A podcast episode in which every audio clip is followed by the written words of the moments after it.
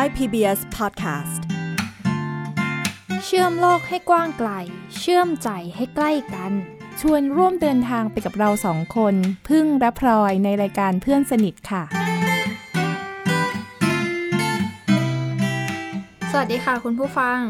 วันนี้กลับมาพบกันอีกครั้งนะคะ ทางไทย PBS Podcast ค่ะ รายการเพื่อนสนิทพลอยแล้วก็พี่พึ่ง มาพบกับคุณผู้ฟังอีกเช่นเคย สวัสดีค่ะพี่พึ่ง สวัสดีค่ะน้องพลอยค่ะ สวัสดีค่ะ วันนี้เราจะมาพูดเรื่องเทศกาลตรุษจีน ถูกต้องนะคะ ไม่ใช่ มันเลยมาแล้วไหมพี่ เราจะมาพูดเรื่องเทศกาลความรัก เพราะว่าเราใกล้จะถึงวันวาเลนไทน์กันแล้วนะคะพี่เตรียมซื้อกุหลาบให้พลอยหรือยังคะเอ่มพี่คิดว่าพี่จะให้น้องพลอยซื้อให้พี่แล้วก็ซื้อให้ตัวเองด้วยดีกว่าไหม วันนี้วันนี้เราจะมาเปลี่ยน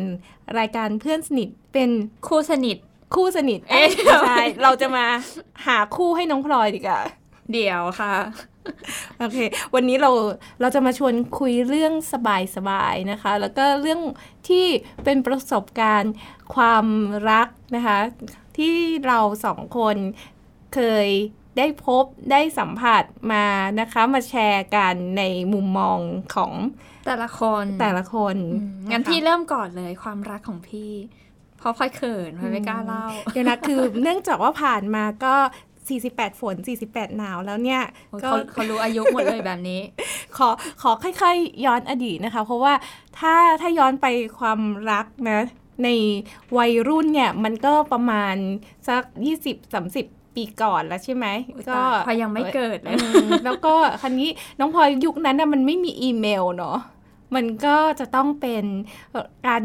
เขียนจดหมายรักค่ะอืมมีมาเร็วอะไรอย่างงี้ไหมส่งสาร นกพิราบเลยไหม อันนั้นก็เก่าเกินไป การได้จดหมายรักจากหนุ่มๆเนี่ยในอดีตเนี่ยนะคะ มันก็เป็นเวลามันผ่านมาแล้ว แล้วเราก็จะมี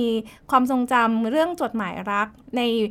บางฉบับที่ยังจำได้มาถึงทุกวันนี้เลย เขาเขียนว่าอะไรคะพี่อืมจดหมายรักที่ประทับใจมากนะคะ เป็นจดหมายรักจากหนุ่มแถวแถวๆจังหวัดตากค่ะ เขาเป็นคนที่ไปเก็บเงินคนตามอ่าชาวบ้านที่ที่ปลูกพืชนะคะ แล้วก็ เขาก็เขียนจดหมายรักมาว่าในวันแรกที่เห็นคุณน้ำพึ่งนะภาพแรกที่เห็นที่คุณน้ำพึ่งนั่งอยู่บนสังข้าวโพดที่มันพูนอยู่กลางทุ่งนา ช่างเป็นภาพที่ประทับใจผมเสียเหละเกิน โอ้โห ตอนที่อ่านจดหมายรัก นี้เนี่ยตอนนั้นก็อายุประมาณ 20 กว่าแล้วน้องพลอยอืมก็รู้สึกเขินค่ะ ฟังแล้วก็ยังเขินอยู่เดี๋ยวเดี๋ยวพอจะไปนั่งบนสังข้าวโพดบ้างนะพี่เผื่อจะมีใครมาประทับใจพอได้ไหมอืม พอได้อยู่ไหมแต่แต่หาสังข้าวโพดก่อนประเด็นางี้นะถ้าอยู่อยู่กรุงเทพเนี่ยไม่มีสังข้าวโพดนะเดี๋ยวพี่หากองเอ่ออะไรขวดขวดน้ำพลาสติก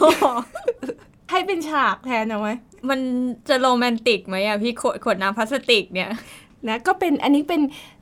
จดหมายที่ ยังจำได้มาจนถึงอายุปูนนี้นะคะ ว่าจดหมายรักบนสังข้าวโพดแล้วก็พวกเพื่อนๆน่ะจะแซวมากเลยอะ่ะ ทุกคนจะจะจำจดหมายรักนี้พี่ก็นิสัยไม่ดีนะ ตอนนั้นก็มีเพื่อนมาขออ่านก็เลยรู้กันหมดเลยนะคะไปให้ตายเพื่อนอ่านด้วย แล้วก็ยังเอามาเปิดเผยในรายการอีกนะ ถ้าเกิดคนนั้นเขาฟังอยู่นี่เขาคงตอนตกกระจายตอนนี้เขาก็มีคุณภาพชีวิตครอบครัวที่ดีแล้วนะคะ แล้วก็ เขาโชคดีแล้วค่ะ ที่เขาเขียนจดหมายรักมา แล้วก็เขาไปแต่งงานกับคนอื่น เป็นงันไปนะคะก็ต่างคนต่างแยกย้ายคนละทาง แต่พูดถึงจดหมายนะ โหเขินเลยอะจะเล่าโหโหโหนี่คือจะเล่าจะเล่าเรื่องย้อนอดีตไปสักตอนอายุเท่าไหร่จ๊ะโอ้ตอนนั้นพ่ออยู่ประมาณป .5 ป .6 อะไรอย่างเงี้ยค่ะประถม ประถมปลาย เอ้ย ตอนนั้นก็มีจดหมายเหมือนกันเอ้ยจดหมายสำหรับใสๆอ้อสำหรับคนที่มองไม่เห็นก็ต้องเป็นจดหมายเบรลสิๆใช่ค่ะ ว้าวอืมแล้วตอนนั้นตอนนั้นอายุเท่าไหร่อะป .5 ป .6 อะปห้าปหกนี่ก็ปหกนี่ประมาณสิบสองใช่ไหมอุ้ยอายุสิบเอ็ดได้จดหมายรักแล้วสิบเอ็ดเออเป็นเบรลนื้อหอมซะด้วยตั้งแต่เด็ก เป็นเป็นจดหมายเบรลด้วยโอ้โหยังไม่ทันบอกเลยนะว่าได้หรือเขียนให้เขา เออ คือเข้าใจว่าน่าจะมีหนุ่มๆ มาเขียนให้อ้าวจริง ๆ น้องพลอยไปเขียนหาหนุ่มเหรอ ใช่อ่าไม่ใช่ จริง ๆ แล้วเป็นเป็นค่ะมีคนเขียนให้ค่ะ ใช่ ตอนนั้นพออยู่ป .5 ค่ะ ส่วนเด็กผู้ชายคนนี้จะใช่ใช่ผู้ผู้โชคผู้โชคดีหรือผู้โชคร้าย เด็กผู้ชายคนนี้เขาอยู่ป .4 ค่ะ แล้วก็บังเอิญว่า ไปเข้าค่าย คือที่โรงเรียนสอนคนตาบอดเนี่ยมันก็จะมีกิจกรรมพวกเข้าค่ายลูกเสือสักวันสองวันเข้านอนที่โรงเรียนหรือเปล่า มันก็จะมีทั้งแบบที่นอนโรงเรียนด้วย แล้วก็แบบไม่ได้นอนด้วยนะคะบรรยากาศเข้าค่าย แต่ว่าอันนั้นก็คือเหมือนก็จัดที่โรงเรียนแหละจำไม่ได้ว่านอนหรือไม่นอนในปีนั้น น่าจะไม่ได้นอนอเพราะว่าเหมือนค่ายเล็ก ๆ วันสองวันเดียวสองวันอะไรอย่างเงี้ยค่ะ อ่า แล้วก็ เขาเป็นน่าจะเป็นหัวหน้าหมู่ แล้วคอยเป็นรองหัวหน้าหมู่อ่าแล้วก็แล้วเขาก็จะมีแจกขนม เป็นเหมือนสเสบียงไง เวลาเราไปค่ายเดินทางไกลๆอะไรอย่างงี้ใช่ไหมมันก็จะต้องมีสเสบียง อืมอันนี้นี่ค่ายในโรงเรียนไม่ใช่เหรอใช่ไม่ใช่ค่ายเข้าป่าค่ายเนี่ยแต่ว่าทำเหมือนเข้าป่าก็เลยต้องมีสเสบียงสเสบียงที่แจกตอนนั้นนะคะก็จะเป็นสเสบียงแบบไม่ใช่เนื้อย่างนะคะ เป็นสเสบียงเหมือน ขนมขบเคี้ยว แล้วก็มีนมน้ำขวดหนึ่งอะไรอย่างเงี้ยค่ะ ดูดูเป็นสเสบียงแบบในเมืองมากเลยนะ ในเมืองไม่พอสเสบียงเด็กน้อยด้วย และแล้วก็เกิดความรักขึ้น ระหว่างการออกค่ายใช่ใช่หนุ่มเหมือนเหมือนเหมือนการเดาละครยังไงก็ไม่รู้คือเมื่อไหร่จะได้จดหมายรักเนี่ยรอฟังอยู่ เดี๋ยวสิมันคลายแม็กมันต้องใจเย็นๆพี่ ก็ไปเจอกันที่สนาม อ่าแล้วก็กินขนมกันที่สนามและฉากนั้นเสร็จแล้วพลอยก็พอพอกินขนมไม่หมดพลอยก็เลยแบ่งขนมให้เขาไปอ่าเธอเอาไปฉันเหลืออะไม่ใช่ มันก็แบ่งกันกินแบ่งกันกิน เสร็จแล้วก็เลยเขาก็น่าจะประทับใจตั้งแต่ตอนนั้นที่ว่าโอ้เขาแบ่งขนมให้เราด้วยอะไรอย่างนี้จำเสียงของเขาได้ไหมพลอยครับ ขอกินขนมที่คน ไม่ไม่เสียงเสียงแก่มาเชียวไม่ไม่ใช่อย่างนั้นค่ะ ก็ ก็เขาก็ไม่ได้พูดอะไรหรอกจริง ๆ วันนั้นก็ไม่ได้ไม่ไม่ได้คิดว่าเขาจะเออรู้สึกอะไรอะไรเงี้ยแต่ว่าทีเนี้ยพอเปิดเทอมถัดมาเนี่ยคราวนี้เริ่มแวะมาหาบ่อยๆอะไรเงี้ยแล้วก็เริ่มเริ่มมีจดหมายเบลเขียนมา พร้อมกับขนมและดอกกุหลาบขนม เอ้ย เดี๋ยวดิกุหลาบมันมามันต้องรอวันวาเลนไทน์ก่อน อันนี้มันยังไม่วาเลนไทน์มาทีละสเต็ปเออ มันต้องมาจดหมายมาก่อนเขาเขาก็จะเหมือนค่อยๆ แวะ แวะมาบ่อยๆ มาหาอะไรอย่างเงี้ยค่ะ แต่ว่าเออเหมือนน้องเออจริง ๆเขาอายุมากกว่าพลอยนะ แต่ว่าเป็นรุ่นน้องเนี่ยค่ะเขาพูดเป็นคนที่พูดไม่ค่อยเก่งเขามาเขาก็จะแบบมาเงียบๆมามาสกิดอะให้รู้ว่ามาอะไรอย่างเงี้ยเวลาเขามาเขาก็จะแล้วก็มารอที่หน้าห้องหรอจดหมายแบบปุ๊บ วางปุ๊บอะไรอย่างเงี้ยแล้วก็ไปเดี๋ยวเดี๋ยวแล้วเขาแล้วเขาเรียนห้องติดกับน้องพลอยแล้วก็เอาจดหมายมาให้อย่างเงี้ยเหรอ ก็ห้องใกล้ๆกันนะคะคือคือคือพออยู่ป .6 เงี้ยเขาอยู่ป .5 ขึ้นขึ้นชั้นมาแล้ว เจอกันครั้งแรกเขาอยู่ป .4 ใช่ไหมพออยู่ป .5 เข้าค่ายปุ๊บปิดเทอมเปิดเทอมมาปุ๊บพอป .6 เขาป .5 อะไรอย่างเงี้ยค่ะอ่าแล้วพอได้จดหมายข้อความว่าจำไม่ได้แล้วจำได้อย่างเดียวว่าคนสวย ที่เหลือจะไม่ได้ เดี๋ยวเดี๋ยวคนคนสวยนี่คือเขาพอมองเห็นเขาอ๋อใช่เขาเห็นเห็นเรือนลางค่ะใช่แต่น้องพลอยมองไม่เห็นเขาใช่ไหมแล้วน้องพลอยได้ยินเสียงหรือว่าประทับใจหรือว่าได้ยินว่าเขาหน้าตาเป็นยังไงไหมเท่าที่ฟังคือก็มีคนบอกว่าเออเหมือนหน้าตาเขาอาจจะมีแผลผ่าตัดอะไรอย่างเงี้ยค่ะ อาจจะไม่ได้ไม่ได้สวยงาม ไม่ได้หล่อ บางคนก็อาจจะบอกว่าเออมันน่ากลัว แต่ว่าพอก็ไม่ได้รู้สึกกลัวคือก็รู้สึกเหมือนว่าอ่าก็เพื่อนคนหนึ่งรุ่นน้องคนหนึ่งอะไรเงี้ยที่ คือคนอื่นเนี่ยเขาจะคนอื่นคนอื่นเขาจะรู้สึกว่าเออคนนี้น่ากลัวใช่ป่ะแล้วเขาว่าเขามาบอกพลอยคนนี้หน้าตาน่ากลัว แต่พลอยมองไม่เห็นนะความรู้สึกของพลอยกับคนคนนี้พลอยรู้สึกก็ไม่ได้รู้สึกว่าน่ากลัว เพราะการมองไม่เห็นก็ทำให้ความกลัวตรงนี้ไม่มีถูกไหมใช่ค่ะ แต่ถามว่าประทับ ใจรักอะไรเป็นพิเศษไหม เสียงเสียงเขาหล่อไหมหล่อไหม ก็ก็โอเคนะพลอยครับพลอยครับ ผมมีจดหมายรักมาให้ครับ ไม่ อันนั้น อันนั้นไม่หล่อเลยพี่เสียงนั้นน่ะ แล้วสุดท้ายแล้วความสัมพันธ์ไปต่อกันไหม นี่อยากเริ่มอยากรู้อยากเห็นนะเนี่ย เออก็ไม่ค่ะ คือเหมือน คือพลอยก็รู้สึกว่าเหมือนเขาเป็นเป็นรุ่นน้องคนหนึ่งอะไรเงี้ย อ่า แล้วก็พอ ขึ้นมัธยมแล้วก็แยกย้ายกันไปต่างคนต่างเรียนคนละโรงเรียน ก็เป็นความประทับใจครั้งแรกที่น้องพลอยได้รับจดหมายรักอักษรเบรลตอนอยู่ป .5 เนาะใช่ค่ะเป็นความทรงจำที่ยังจำได้มาจนถึงทุกวันนี้นะคะ วัยเยาว์ของเราสองคนก็ผ่านไปละ เดี๋ยวเรามาเข้าสู่วัยรุ่นวัยรุ่น จริงๆ เรื่องจดหมายอะมันเป็นสิ่งที่ ตอนพตอนที่พออยู่โรงเรียนสอนคนตาบอดเนี่ยมันจะมีการเขียนจดหมายเบรลให้กันบ่อย ๆ เลยนะคะอืมอ่ามันไม่ใช่แค่คู่รักอย่างเงี้ยแสดแต่งมันจะมีเหมือนแบบรุ่นพี่เขียนให้รุ่นน้อง รุ่นน้องเขียนให้รุ่นพี่อะไรอย่างเงี้ยค่ะ คือจดหมายมันเป็นสื่อสื่อความรู้สึก หรือว่าเป็นเหมือนกับเอ่อการสื่อสารที่คนตาบอดใช้กันเป็นเป็นเรื่องปกติใช่ไหมในในโรงเรียนในสอนคตอนนตาบอนั้ดนอ่า แล้วก็ เหมือนเราก็ยังไม่ค่อยได้ใช้คอม คือตอนนั้นอะพวกแบบโซเชียลมีเดียอะไรมันก็ยังไม่ค่อยมีอย่างเงี้ยใช่ไหมคะ พวกออนลงออนไลน์อะก็ก็จะคุยกันอย่างเงี้ย เหมือนถ้ารุ่นน้องคุยกับรุ่นพี่อะบางทีมันไม่เจอ ก็เอาจดหมายไปวางบนโต๊ะค่ะ ใช่ค่ะ เพราะฉะนั้นเวลาที่เราประทับใจคน ถ้าเกิดคนที่มองไม่เห็นเนี่ย เรื่องหน้าตาก็ตัดออกไปเลยนะน้องพลอยเนาะ เราก็จะมาเรื่องของการพูดใช่ไหมการเทคแคร์ใช่ปะคะ ใช่ค่ะ ก็อย่างอันเนี้ยก็เริ่มจากการแบ่งขนมกัน รุ่นพี่รุ่นน้องอะไรอย่างเงี้ย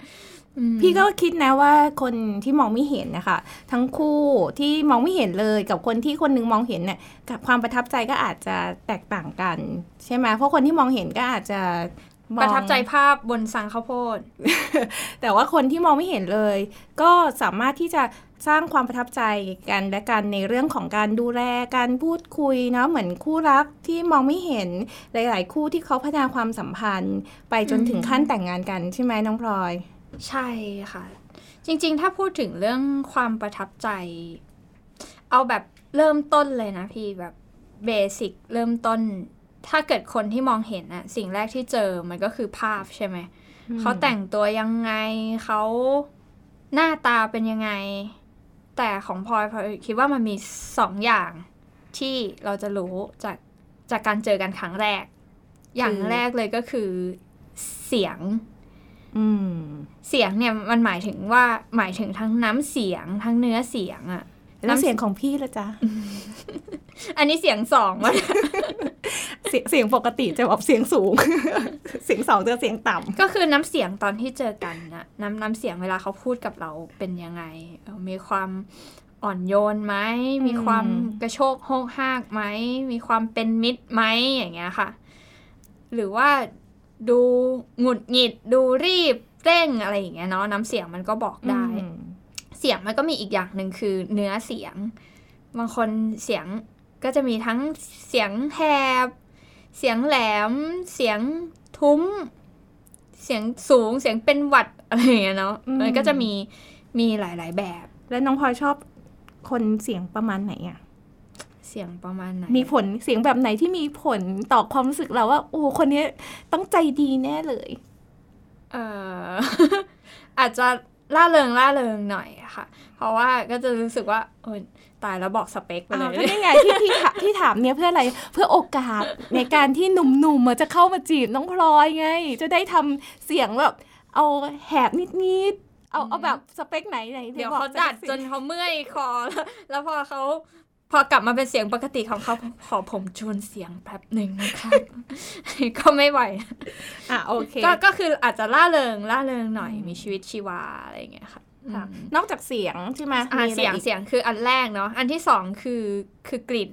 อืมเพราะว่าเวลาเราเจอปุ๊บเราก็อาจจะได้กลิ่นเลยเฮ้ยคนนี้แบบใช้น้ำหอมกลิ่นอะไรอย่างเงี้ยค่ะอืมเราก็จะจำได้เอ่ออย่างตอนที่พออยู่ที่โรงเรียนสอนคนตาบอดเนี่ย ครูแต่ละคนเนี่ยก็จะมีกลิ่นน้ำหอม กลิ่นแบบนี้ครูดุอะไรเงี้ยไม่ปะไม่ไม่ใช่ไม่ใช่กลิ่นบอกครูดูแต่ว่ากลิ่นแบบเนี้ยหมายคือครูคนเนี้ยกำลังมาหรือครูคนเนี้ยน่าจะอยู่แถวนี้อืมแน่ ๆ เลย แล้วก็บางทีเหมือนกับว่าเออบางทีเราได้ยินแบบว่าเสียวสันหลังวาบขึ้นมาเลยว่า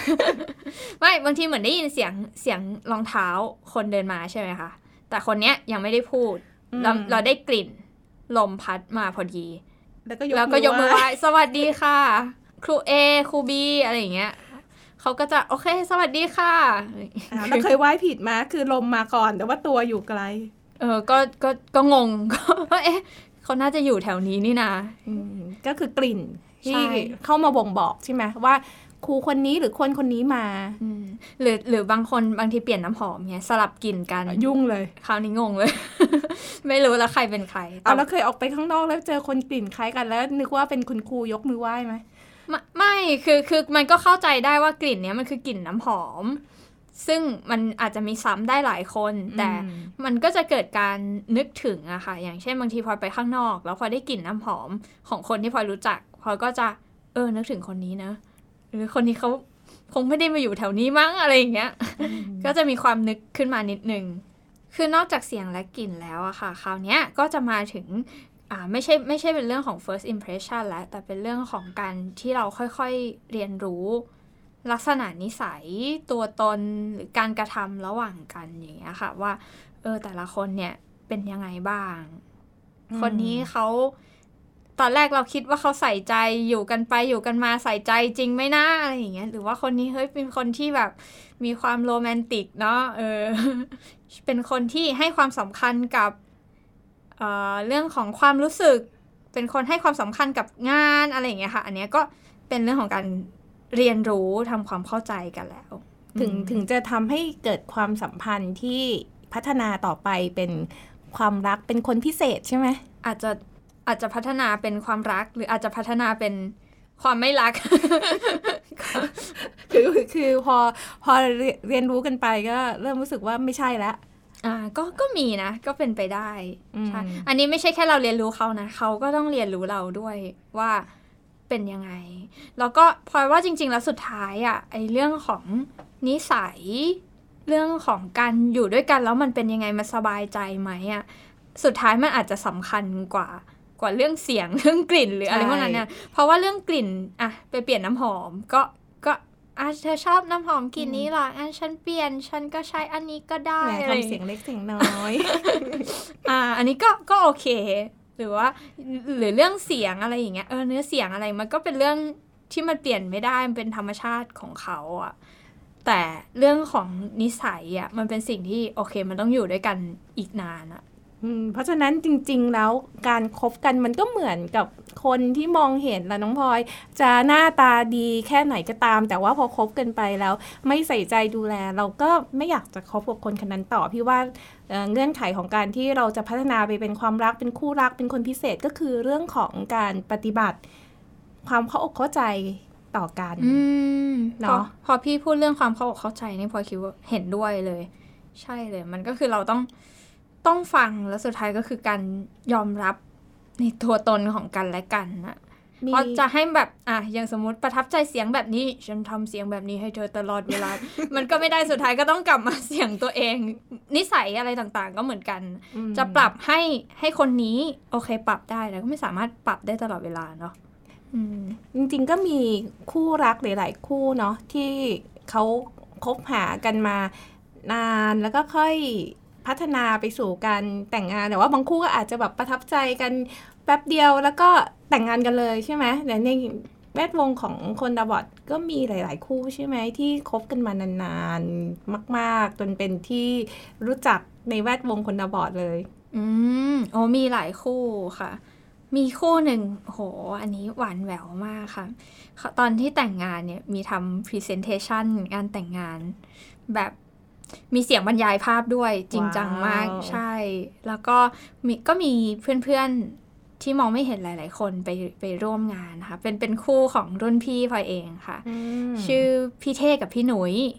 พี่เท่ชื่อจริงพี่เท่เทวพงศ์ค่ะ ชื่อส่วนพี่หนุยเนี่ยชื่อจริงชื่อปฏิการโหเป็นคู่ที่หวานแหววแล้วก็คือคือเขาคบกันมานานมาก รู้สึกจะสิบสามปีได้ว้าวก่อนจะแต่งงาน เป็นรุ่นพี่ของพลอยแล้วเขาก็เรียนอยู่โรงเรียนเดียวกัน ที่โรงเรียนสอนคนตาบอดโรงเรียนเดียวกันกับพลอยเนี่ยนะคะแล้วเขาก็เป็นเป็นรุ่นพี่รุ่นน้องกัน เขาก็เลยรู้จักกันมาตั้งแต่สมัยวัยเรียนอืมอยากรู้จังเลยว่า เขาประทับใจอะไรกันและกันจนพัฒนาไปสู่การตัดสินใจแต่งงานอืมถ้าอยากรู้ก็ชวนมาฟังเลยค่ะ ประทับใจอะคะ แล้วก็รู้สึกว่าแบบ เออเราเราสามารถใช้ชีวิตกับคนคนนี้ได้ก็ก็ถ้าตอบยังไม่โรแมนติกเอาความจริงเลยก็รู้สึกว่าคนคนนี้คือ มีเคมีที่ที่มันตรงกับเราคือ เวลาเราพูดกันแล้วเรารู้สึกว่าเราเข้าใจกันเราเข้าใจในความคิดทันกันนะคะเออ ถึงแม้ว่าบางทีเนี่ย เราอาจจะมีทั้งมุมมุมที่แบบ ไม่ได้มีสาระอะไรอะค่ะ เราก็สามารถที่จะคุยกับคนคนนี้ได้ แล้วก็เขาเข้าใจเขาตอบโต้เราเขามีความสุขไปกับในสิ่งที่เราคิดเราทำได้ แต่ถ้าเกิดในมุมมองของถ้าเหตุผลนะเราก็รู้สึกว่าคนคนนี้เป็นคนที่เข้าใจเราไม่ว่าเราแบบตัดสินใจทำอะไรเนี่ย เขาเป็นคนที่ที่เข้าใจและพร้อมที่จะสนับสนุนในสิ่งที่เราจะทำในสิ่งที่เราคิดค่ะแสดงว่าพูดจาภาษาเดียวกันใช่ไหม ใช้คำนี้ใช่ใช่ค่ะเดียวกันก็แบบทั้งแบบทั้งที่แบบไม่มีสาระหรือทั้งที่แบบ เออแบบซีเรียสหน่อยอะไรเงี้ยค่ะ ก็ก็คุยกันได้คุยกันดูเรื่องค่ะ ค่ะเทสนะคะ ครับ ก็ประทับใจอะไรก็คงเป็นเรื่องของการเข้ามาเติมเต็มในสิ่งที่บางอย่างเราก็อาจจะขาดไปหรือบางอย่างเราก็อาจจะไม่ค่อยถนัดที่จะทำในบางเรื่องครับ ตอนที่เราพบกันนุ้ยก็เข้ามาช่วยเติมเต็มในหลายเรื่องที่เราอาจจะไม่ค่อยคล่องทำไม่ค่อยได้ เรื่องเทคโนโลยีเรื่องอื่น ๆ อะไรก็ตาม หรือว่าการแนะนำการให้มุมมองที่แตกต่างไปจากสิ่งที่เราคิดอย่างเงี้ยครับ เวลาเรามาพูดคุยกันก็ได้มุมมองจากอีกคนหนึ่งก็ทำให้เรารู้สึกว่าได้เข้ามาช่วยทำให้เรามองอะไรรอบด้านมากขึ้น เข้ามาช่วยเราในหลายเรื่องช่วยคิดช่วยตัดสินใจ ช่วยทำอะไรหลายอย่าง ฟังความรักของนุ้ยกับเท่แล้ว รู้สึกอิจฉาตาร้อน กับความสัมพันธ์ 13 ปี กว่าที่จะเข้าสู่ประตูวิวานะน้องพลอย อยากจะมีอย่างนี้บ้าง มีประตูวิวาเดี๋ยวพี่ประกาศให้ในรายการอีกทีนึงนะคะ จะย้ำให้อีกทีหนึ่งเออ ตอนนี้เอาประตูสตูดิโอไปก่อน ต้องพลอยพอพูดถึงชีวิตคู่ของคนตาบอดแล้วนะ นอกจากความรักแล้วมันจะมีเรื่องของการมีลูกด้วยนะ ตรงประเด็นเนี้ยที่พี่คิดว่าในฐานะที่พี่มีลูกเนาะแล้วพี่มองเห็นพี่รู้สึกว่าความยากลำบากของแม่ที่ที่มองเห็นอะก็มีไม่น้อยนะ พอคิดถึงคนที่มองไม่เห็นทั้งคู่ ก็ สงสัยเหมือนกันว่าเขาวางแผนในเรื่องของการมีลูกไว้ยังไงอะ่ะอืมอืมอืมจริงประเด็นนี้ก็น่าสนใจคือมันเป็นประเด็นที่พลอยเองก็แอบเป็นห่วงอยู่เหมือนกันนะ ตอนนี้แฟนยังไม่มีแต่นึกไปถึงตอนมีลูกข้ามข้ามช็อตเออก็นึกถึงเหมือนกันว่าถ้าเกิดเรามีลูกเนี่ยเออมันต้องคำนึงถึงอะไรหลาย ๆ อย่าง ไม่ มันไม่ใช่แค่เรื่องของค่าใช้จ่าย เรื่องของการให้เขาเรียนหนังสือ แต่ว่า เออ เราจะเลี้ยงดูเขายังไงตอนเด็ก ๆ พี่จะกังวลเรื่องความปลอดภัยนะขนาดมองเห็นนะลูกยังเดินแบบชนนั่นโน้นนี่เกิดอุบัติเหตุนะพอการมองไม่เห็นมันจะทำให้เกิดความกังวลใจสำหรับคนที่เป็นคนตาบอดทั้งคู่หรือเปล่านะ คืออ่าอย่างตัวพอเองเนี่ยพอมีหลานพอก็รู้สึกว่าเวลาหลานไปไหนอะ่ะมันก็ หาตัวจับยากเนาะไม่รู้อยู่ตรงไหนแล้วเวลาเขาเงียบ ก็จะคุยกับคนตาบอดมีคนตาบอดบางคนที่เขาเล่าให้ฟังว่าเออบางทีเขาต้องเอากระพวนผูกไว้ที่ข้อเท้าเพื่อให้มันมีเสียงเวลาลูกเขาเดินไปไหนอย่างเงี้ยค่ะแต่ว่าอันเนี้ยลองถามพี่นุ้ยกับพี่เท่มาเหมือนกันว่าเออเขามองว่ายังไงในเรื่องของการเลี้ยงลูกหรือการมีลูก เดี๋ยวไปฟังกันนิดนึงดีไหมคะพี่ ดีค่ะ อยากฟังมากเลย โอเคค่ะ ตามมาเลยค่ะ จริง ๆ นะ ก็เคยคิดคือถามว่าอยากมีอะอยากมี แล้วก็มั่นใจด้วยว่าตัวเองสามารถเลี้ยงลูกได้ ไม่ว่าลูกจะตาบอดหรือตาดีสามมั่นใจว่าเลี้ยงลูกได้ แล้วก็เลี้ยงลูกได้ได้ดีด้วยมีความเชื่ออย่างนั้นในตัวนะคะ แต่ว่าอย่างที่ว่าแหละว่าเราเราไม่อยากให้เขามีความลำบากหรือไม่มีความสุขในช่วงใดช่วงหนึ่งของชีวิตเลยอะไรอย่างเงี้ยค่ะ ค่ะ มุมมองจากพ่อแม่ของเราเองของนุ้ยกับเท่เนี่ย เวลาตอนที่เราจะสร้างครอบครัวเนี่ย ผู้ใหญ่เขามองยังไงบ้างเขาเป็นห่วงไหม เขาอยากให้มีลูกไหมหรือเขาเขาแสดงความคิดเห็นยังไงบ้าง คือ คุณพ่อคุณแม่ของผมก็ก็ไม่ได้เป็นห่วงนะครับ ก็คงเห็นว่าก็มีคนตาบอดคนอื่นที่เขาแต่งงานกัน หรือมีลูกด้วยกันต่างๆเหล่านี้ครับ คือก็ต้องยอมรับว่าคุณพ่อคุณแม่ก็มีโอกาสมาส่งเรามาโรงเรียนตั้งแต่เราเด็ก เห็นคุณครูของเราซึ่งสอนเราคุณครูของเราบางคนก็เป็นคู่เป็นคนตาบอด และก็เป็นคู่สามีภรรยากันก็เห็นเขาใช้ชีวิต อยู่ในสังคมได้อย่างมีความสุขบางคนก็แต่งงานกันแล้วก็มีลูกด้วยกันด้วยต่างๆ ก็ก็เห็นเขาเป็นมีความสุขดี ก็คุณพ่อคุณแม่ก็ไม่ได้ความกังวลนะครับ แต่เรื่องคาดหวังว่าเราจะต้องมีลูกหรือมีหลาน ให้คุณพ่อคุณแม่ไหมคุณพ่อคุณแม่ก็อาจจะ ถ้ามีท่านก็คงดีใจ แต่ถ้าไม่มีก็ไม่ได้มากดดันเราว่าทำไมไม่มีสักทีแต่งงานกันมาหลายปี แล้วเมื่อไหร่จะมีก็ไม่ได้กดดันขนาดนั้นก็คือก็ยอมรับการตัดสินใจของเราครับ ก็อาจจะถามบ้างว่าไม่มีไม่คิดจะมีลูกเหรออะไรต่างก็อาจจะสอบถามบ้าง แต่ไม่ได้เป็นเชิงกดดันหรือเชิงบังคับว่าน่าจะมี ฟังเท่กับนุ้ยพูดเรื่องความรักแล้วนะคะ รู้สึกอิจฉาตาร้อนไหมน้องพลอย ใช่เลยพลอยพลอยรออยู่เนี่ยพลอยรอว่าเมื่อไหร่พลอยจะเจอแบบนี้บ้าง โอเคค่ะ ถ้างั้นก็เป็นโอกาสอันดีแล้วนะคะ ที่เราจะประกาศหาคู่ให้กับน้องพลอยชายหนุ่มที่มีเสียงร่าเริงใช่ไหมเสียงร่าเริง แล้วก็มีบุคลิกใส่ใจเทคแคร์ดูแลนะคะ สามารถเดี๋ยวเดี๋ยวสามารถส่งจดหมายเบรลมาเอ๊ะหรือว่าเดี๋ยวนี้มันไม่ต้องจดหมายเบลก็ได้พี่ มาให้ที่ จุดๆๆนะคะนะนี่เราจะปิดท้ายรายการกันด้วยการประกาศหาคู่ให้กับน้องพลอยดีไหมวันนี้นะน้องพลอยพี่มีเทคนิคปันกันสำหรับการสื่อสารที่จะไม่ทำให้คนตาบอดเข้าใจผิดนะคะ แล้วก็เวลาอยู่คนตาบอดแล้วอะเราจะสื่อสารยังไงเพื่อที่จะให้คนตาบอดสบายใจ แล้วก็วางใจกับเราไปฟังกันเลยค่ะ ช่วงปันกัน